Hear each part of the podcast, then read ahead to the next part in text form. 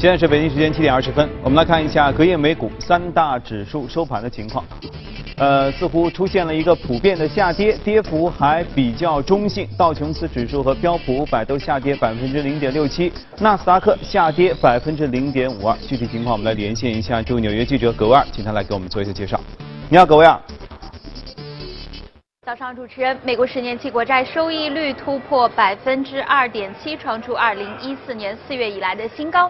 反映市场波动性的 VIX 恐慌指数一度上涨百分之十七。美国股市在接连创出新高之后呢，隔夜也是承压走低。虽然在二零一八年的开年，美股总体表现亮眼，道指更是有望创出自一九九九年以来一月份的最大单月涨幅。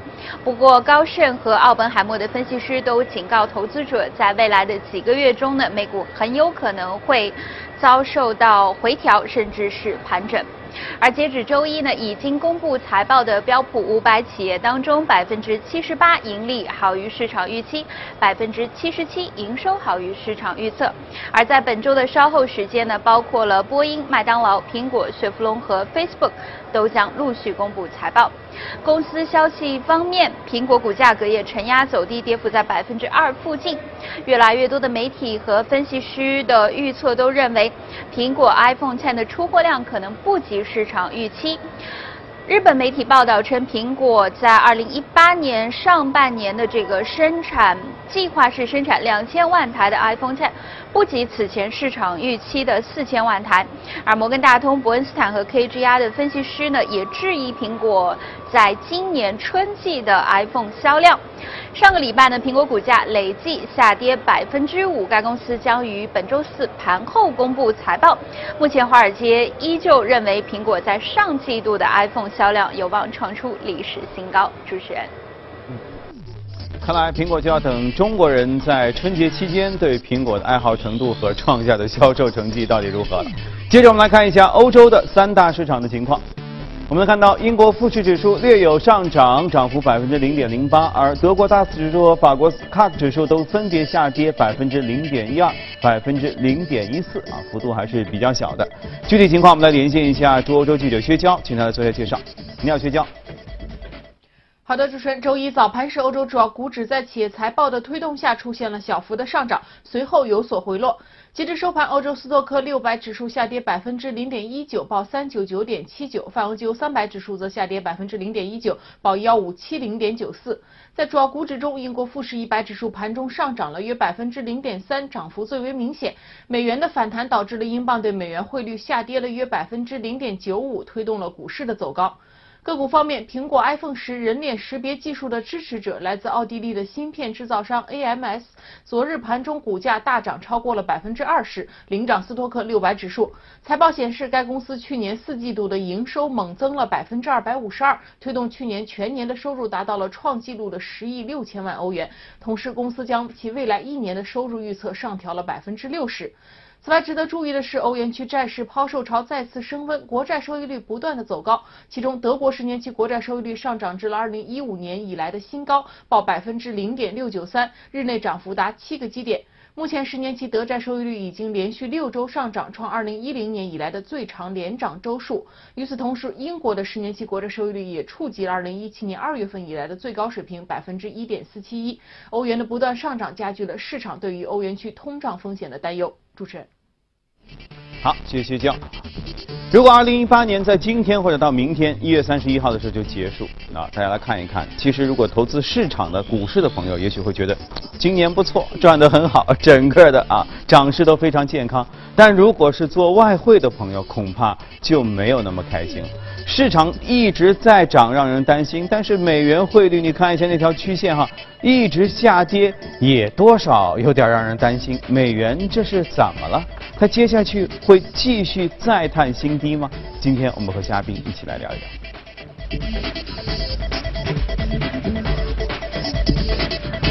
在节目当中是剧拍的许哥，你好，许哥。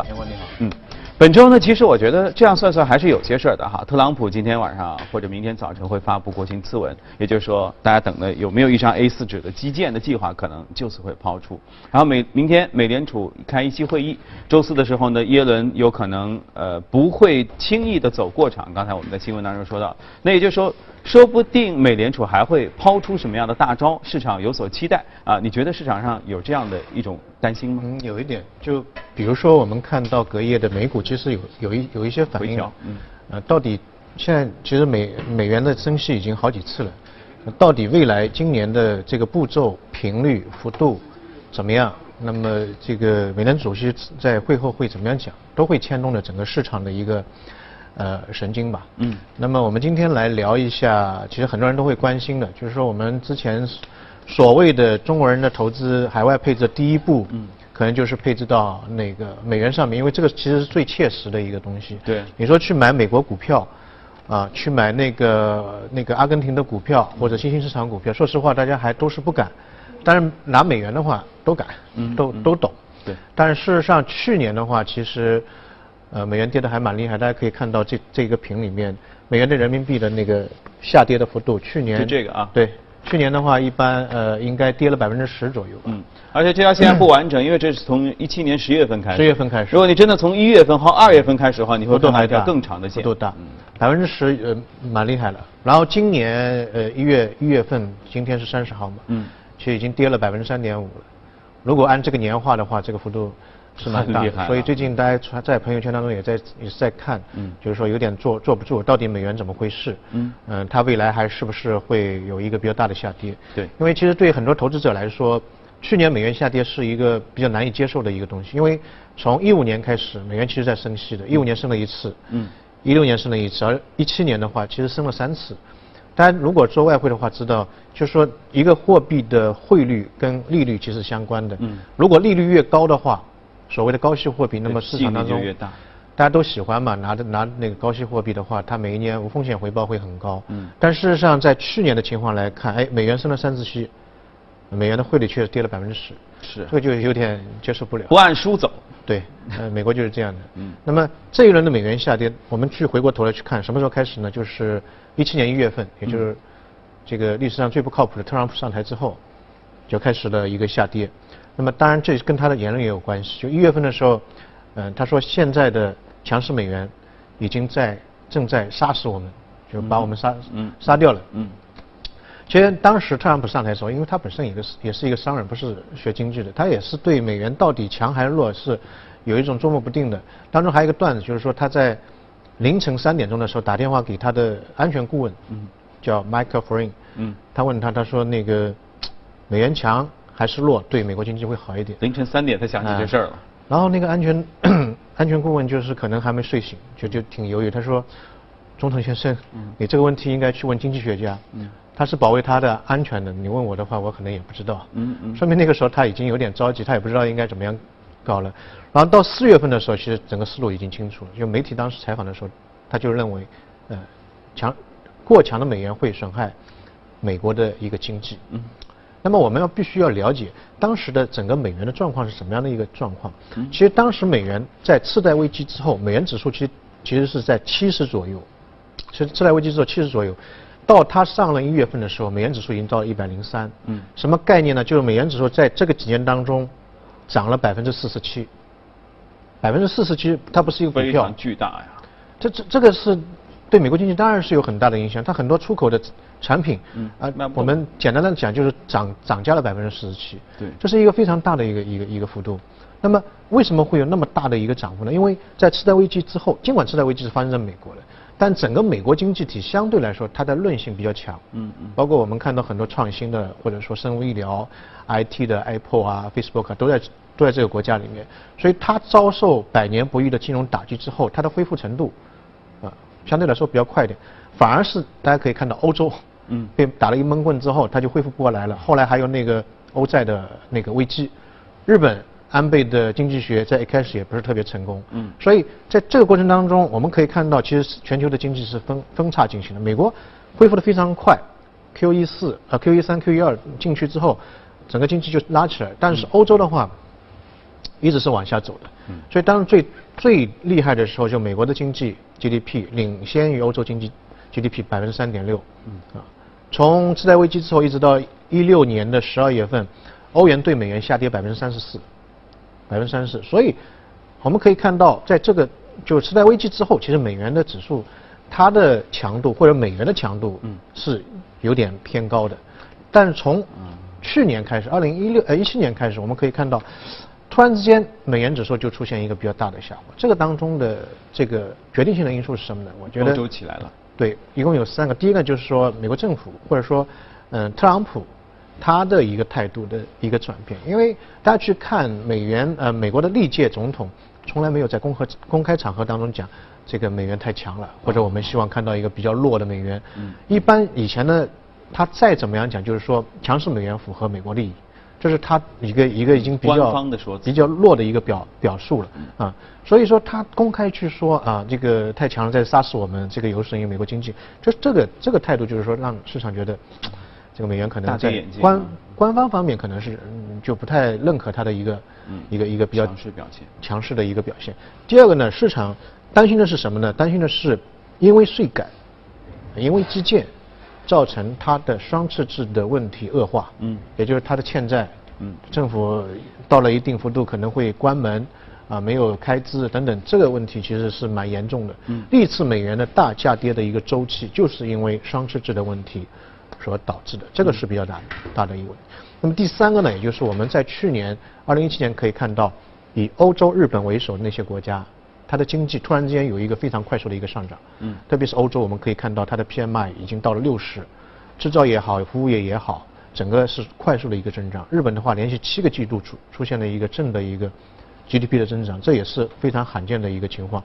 也就是原来是两个分道而驰的经济体，现在慢慢慢合并了，差距没有那么大，嗯嗯，所以造成什么样的一种结果？就是造成欧元和日元出现了。快速的一个反弹，去年表现最好就是欧元嘛。嗯。然后我们美元指数的话，它其实是一个综合性的指数，它里面是因根据欧元、日元、澳元、加元来组组合成的，当中最大的一个成分就是欧元。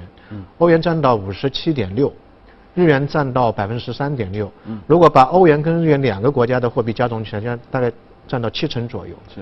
所以这两个货币出现在去年出现快速的反弹之后，就造成美元指数就歘一下下去了，这个被动下跌了，没办法了，就只有下只有下去了。嗯啊，所以这个就是我们去年看到的一个特异情况，但是我觉得不用担心。嗯。为什么它真的是美元指数在过去几年都涨得太多了，涨了百分之四十七，去年跌了百分之十，我觉得是正正常的一个调整。嗯啊，那未来一段时间当中，我的观点是，呃。跌是跌的幅度，去年跌了百分之十，说实话大家也有点觉得有点大，但它的幅度可能差不多开始慢慢慢慢要收敛了。啊，第一个呢就是双赤字的问题，其实，呃，无论是那个减税还是基建，它本身的这个出发点是为了把这个蛋糕做得更大，而不是零和博弈，政府拿少了，民众税收就获益多了。如果说整个经济大的面开始转好，整个蛋糕做大，其实双方都是会受到一个。好处的，所以我觉得并不是特别的担心这一块。嗯，啊，另外一个呢，就是说大家可以看到今年，呃，包括油价啊，包括金价都出现比较大的，大宗商品都出现比较大的一个上升，所以未来一段时间当中，CPI 可能会快速的上涨。CPI 上涨的话，可能会带动美国的利率调升的幅度比市场预期会高一点。嗯，那么这样对美元的指数是一个比较大的一个提升。相相对来说，大家可以看到现在欧洲。到现在还没有实行这个 QE 的退出，还在发债。刚才新闻当中还在讲，还在发债。那么利率调升更加不用讲。那么日本政府现在其实还没有讲这个事儿。所以其实无论是欧洲和日本跟美国的这个货币政策背道而驰的。一方面美国在升息，另外一方面它动动动动动没动。所以这两个政策背道而驰之下的话，如果说美国的今年的美元利率调升幅度超过市场预期的话，可能对。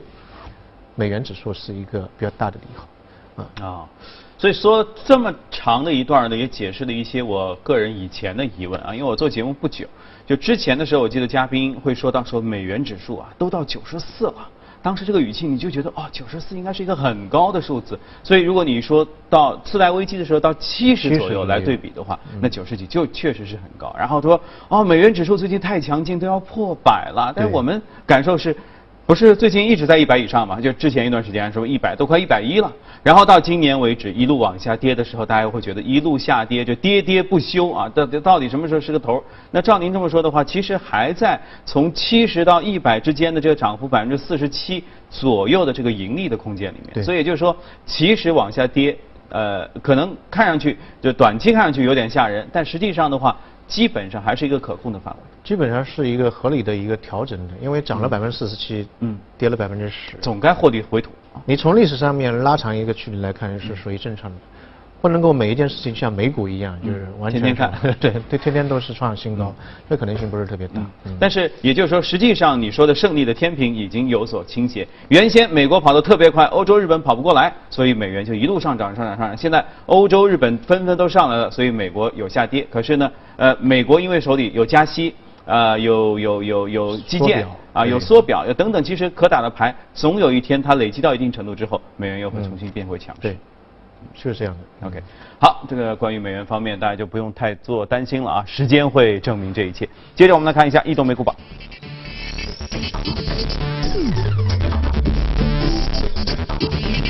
呃，我们能看到在涨幅榜当中，零产业、造纸、住宿、饮料等等这些都涨幅靠前。那么在个股方面呢，应用软件、呃，造纸、饮料。船运和生物科技这些个股都涨幅很大。今天我们要特别说到一家触觉交互的公司，听上去就挺挺高科技，挺梦幻。其实大家都平时会用到，就是对于一些电子产品，比如说 iPad 吧。那你跟 iPad 之间的交互，除了里面的一个程序，知道你要去做什么，嗯，那么它怎么样是让你知道你的下一步指令是什么呢？嗯，手指头点，就手指头点，嗯，手指头点通过屏幕里面的一个触觉系统，它来识别你到底是要要要做什么，嗯，啊，那么这家公司就是做这个技术的，九三年成立的，应该是全球在做触觉技术系统当中是最领先的一家公司之一，嗯，它有两千六百多个专利。所以就像天罗地网一样的，你一般的其他系统，你交，只要用到它的专利，你不不交钱，它就会起诉你。啊，OK。呃，九三年的时候成立的，九七年的时候，微软已经把它技术放到它的那个微软的系统里面，可能是鼠标啊等等的那个触摸键等等。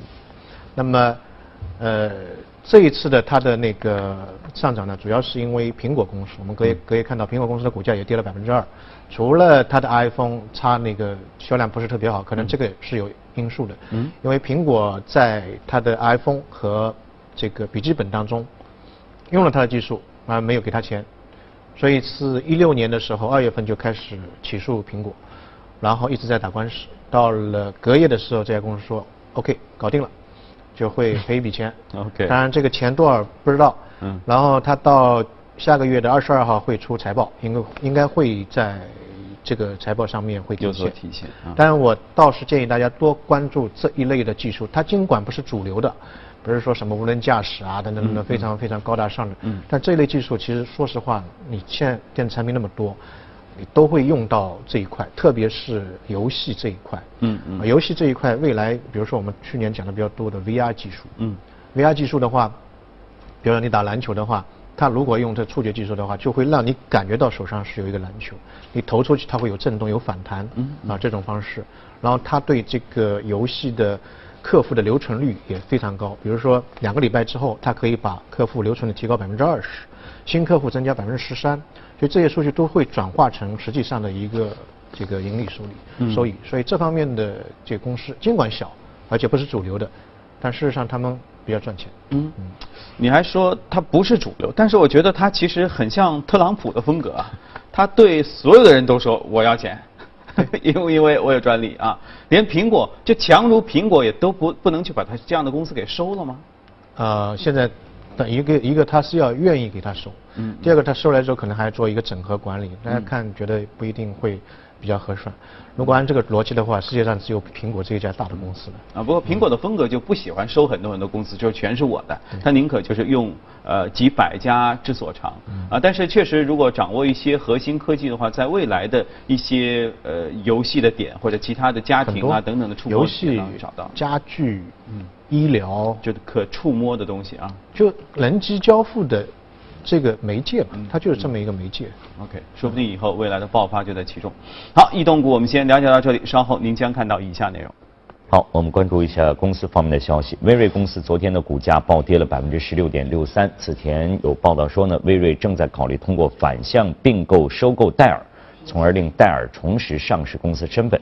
这宗交易有望创下行业史上规模之最。那根据媒体的报道，当年在戴尔斥资六百七十亿美元收购 EMC 公司交易当中，被戴尔吸收的威瑞公司，现在可能反过来收购戴尔。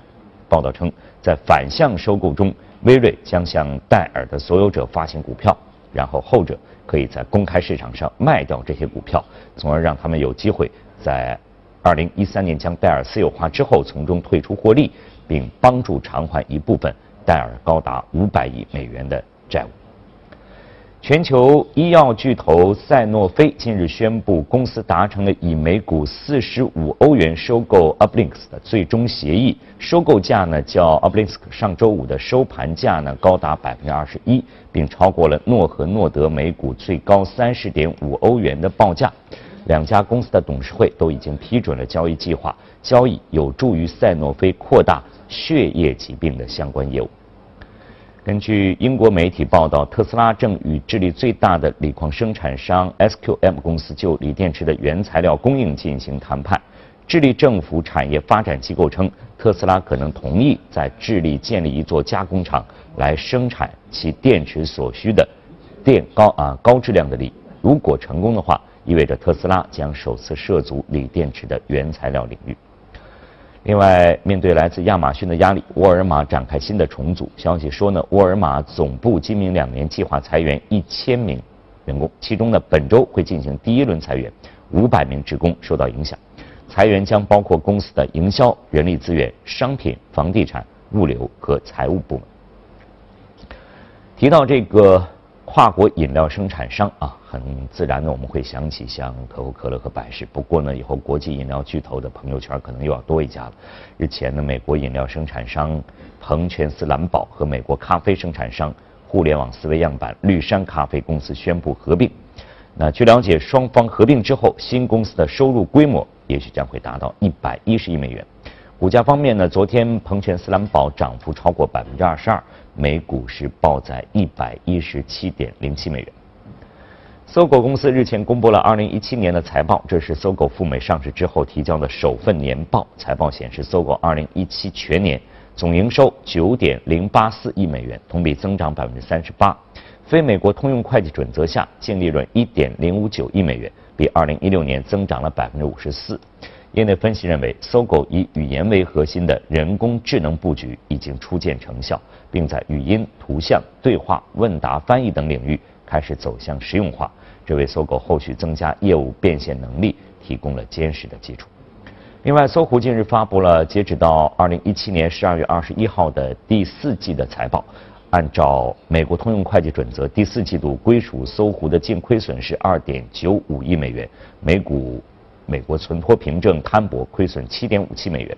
不按照美国通用会计准则，第四季归属搜狗的净亏损七千八百万美元，和每股美国存托凭证摊薄亏损二点零一美元，这些都低于市场的预期。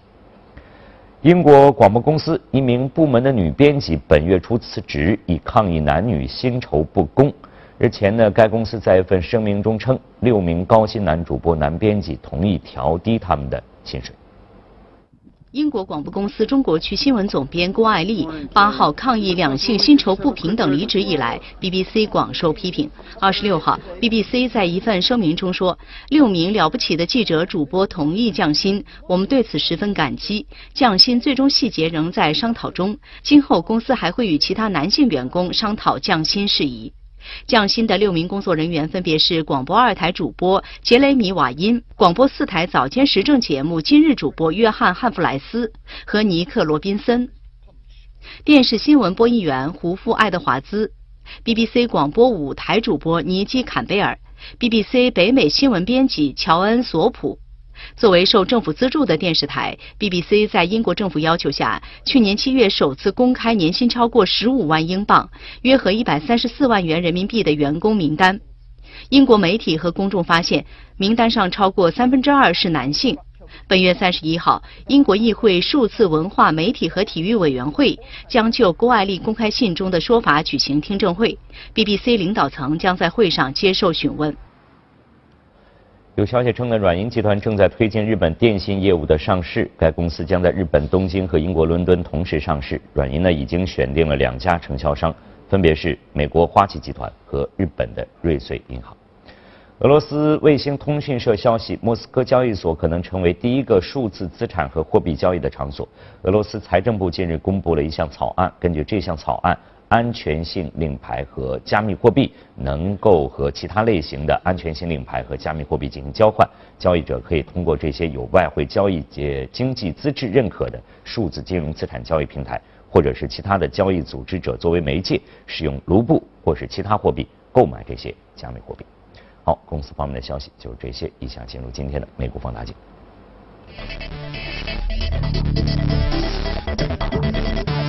今天美股放大镜要说到的是一家游戏公司。哎，说到游戏啊，许哥，你最近有没有知道养青蛙这件事？对。这样说这个事儿，对啊，今天早晨我还在看，就是说天气寒冷，然后有人就其实是写的段子，就是天气寒冷，问你们外出的那些小青蛙们都冻死了没有？有人说去了火锅店是吗？是啊，还有有有些人，我记得是谁哪一个大 V 说了，就他吃了一个牛蛙面，然后就说孩子们啊，不是说说妈妈们快来看，你们的孩子都到我的碗里了什么的。对对对，其实这这款游戏。在中国最近一段时间火的非常厉害，但其实还是有很多人不知道的。就是虽然我也一知半解，我只看了一些截图，知道大概怎么回事，但其实身边还是经常会听到说那个养青蛙到底是什么东东，这还是很多人不玩。其实，说实话我也没有玩过这个，但是了解这个东西就靠朋友圈里面很多人都在刷，有截图啊。本身这个游戏据说是一个节奏非常慢的，嗯，而且是弱弱刺激的。这游戏大部分玩的，我看贴图的都是女性，嗯，女性的。其实去年的话，大家看，呃，去年我们讲过很多非常高高大上的，比如说无人驾驶啊等等，嗯，真正增长的比较快的一个行业还是那种电玩、手机的手机的游戏，手游。啊，手游，手游的这个群体实在太大，而且最近几年当中，它的这个玩家的人数增长是超过很多人的想象，嗯，比如说我们现在，呃，国内。就说这种女性的，经常是玩那种比较节奏慢的，女性的玩家就有两点七个亿。那过去的五年当中，复合增长率是百分之六十四。这个女性的玩家，她的这个速度非常快。你说哪一个行业有如此快的一个客户增长量？去年整个移动电子游戏的市场规模增加了百分之二百五十。哇！啊，所以说大家去看像腾讯，你看股价涨得那么厉害，对，它一个皇王者荣耀，嗯，一天就赚。一个亿，上一季度的财报，它的那个游戏这一块同比增长，收入增长是百分之八十二，啊，这就是说，其实这一块可能是大家都觉得是好像不是特别高端的，但是这个市场非常坚固，嗯，而且可能受到什么受到什么经济危机的影响，受到收入影响会比较小，因为这一点的边际的那个钱，对于一般个人来说也不是特别，呃，影响特别大，嗯，有人就是没钱呢，那他就不买装备吧，但上面广告这个游戏商还是能够。赚到钱。那我们今天讲的这这个股票呢，也是去年美股当中的一只妖股。嗯，它零零零年的时候在韩国成立的，韩韩国的一家电子游戏公司。零五年的时候是上市。嗯，这家公司基本上经历了呃科网股泡沫之后的所有的那些大的事件，从 PSP 的到 PCG 的到现在的手游，所以它的成长轨迹是非常清晰的。呃，去年这个股票，这公司的股票的股价涨了。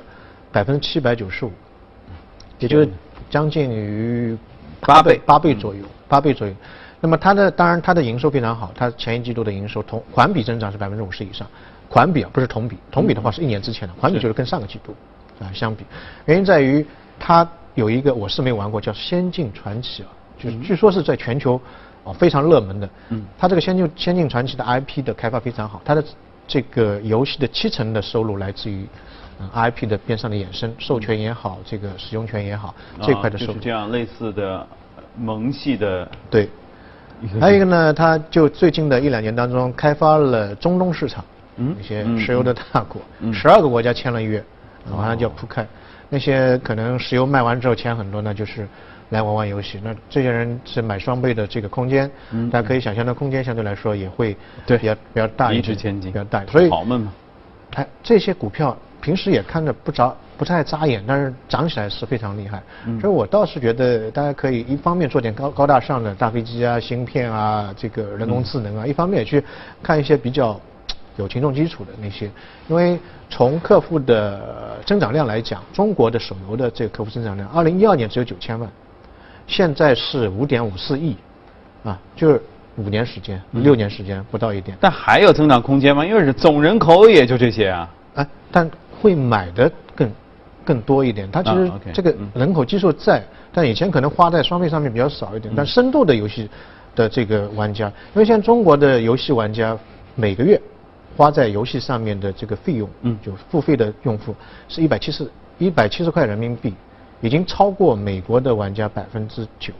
啊，去年整个中国的游戏市场是一百四十六个亿美金，嗯美国只有七十七亿美金，所以中国是不可无可争议的就市场全球市场第一名。嗯，所以这这一块大家我觉得也可以多去看一看。对，而且这个增长啊，其实还有这样的一个规律，就是比如说像我们，我们小时候成长起来的时候，可能从小不是很有钱的情况下，你会习惯了说不太愿意去往游戏里充钱，你觉得这个往里充钱有一种这个这个这个打了水漂的感觉。但是新一辈的年轻人成长起来，他们从小可能就习惯了说啊，打游戏买装备，买个帽子，买个衣服，买个表情，就是要花钱的。所以他的习惯一旦养成了之后，慢慢的消费起来就会越来越多。他有自我实现感。嗯另外一个四线、五线或者六线城市，跟你玩的是同一款游戏，他有自我实现感。啊，对，所以我最近还看了一个截图，里面说，其实现在决定一些游戏，包括你说手游，甚至 APP 的活跃和成功与否，不在于大城市的年轻人，而在于三四线的年轻人是不是喜欢玩，因为他们为此花的时间、花的金钱，也许是超过我们想象的。嗯，是这样。所以大家也可以有就借此一起来关注一下游戏方面哈。好，这里是由第一财经和深圳财经生活频道与东方财经浦东频道联合播出的。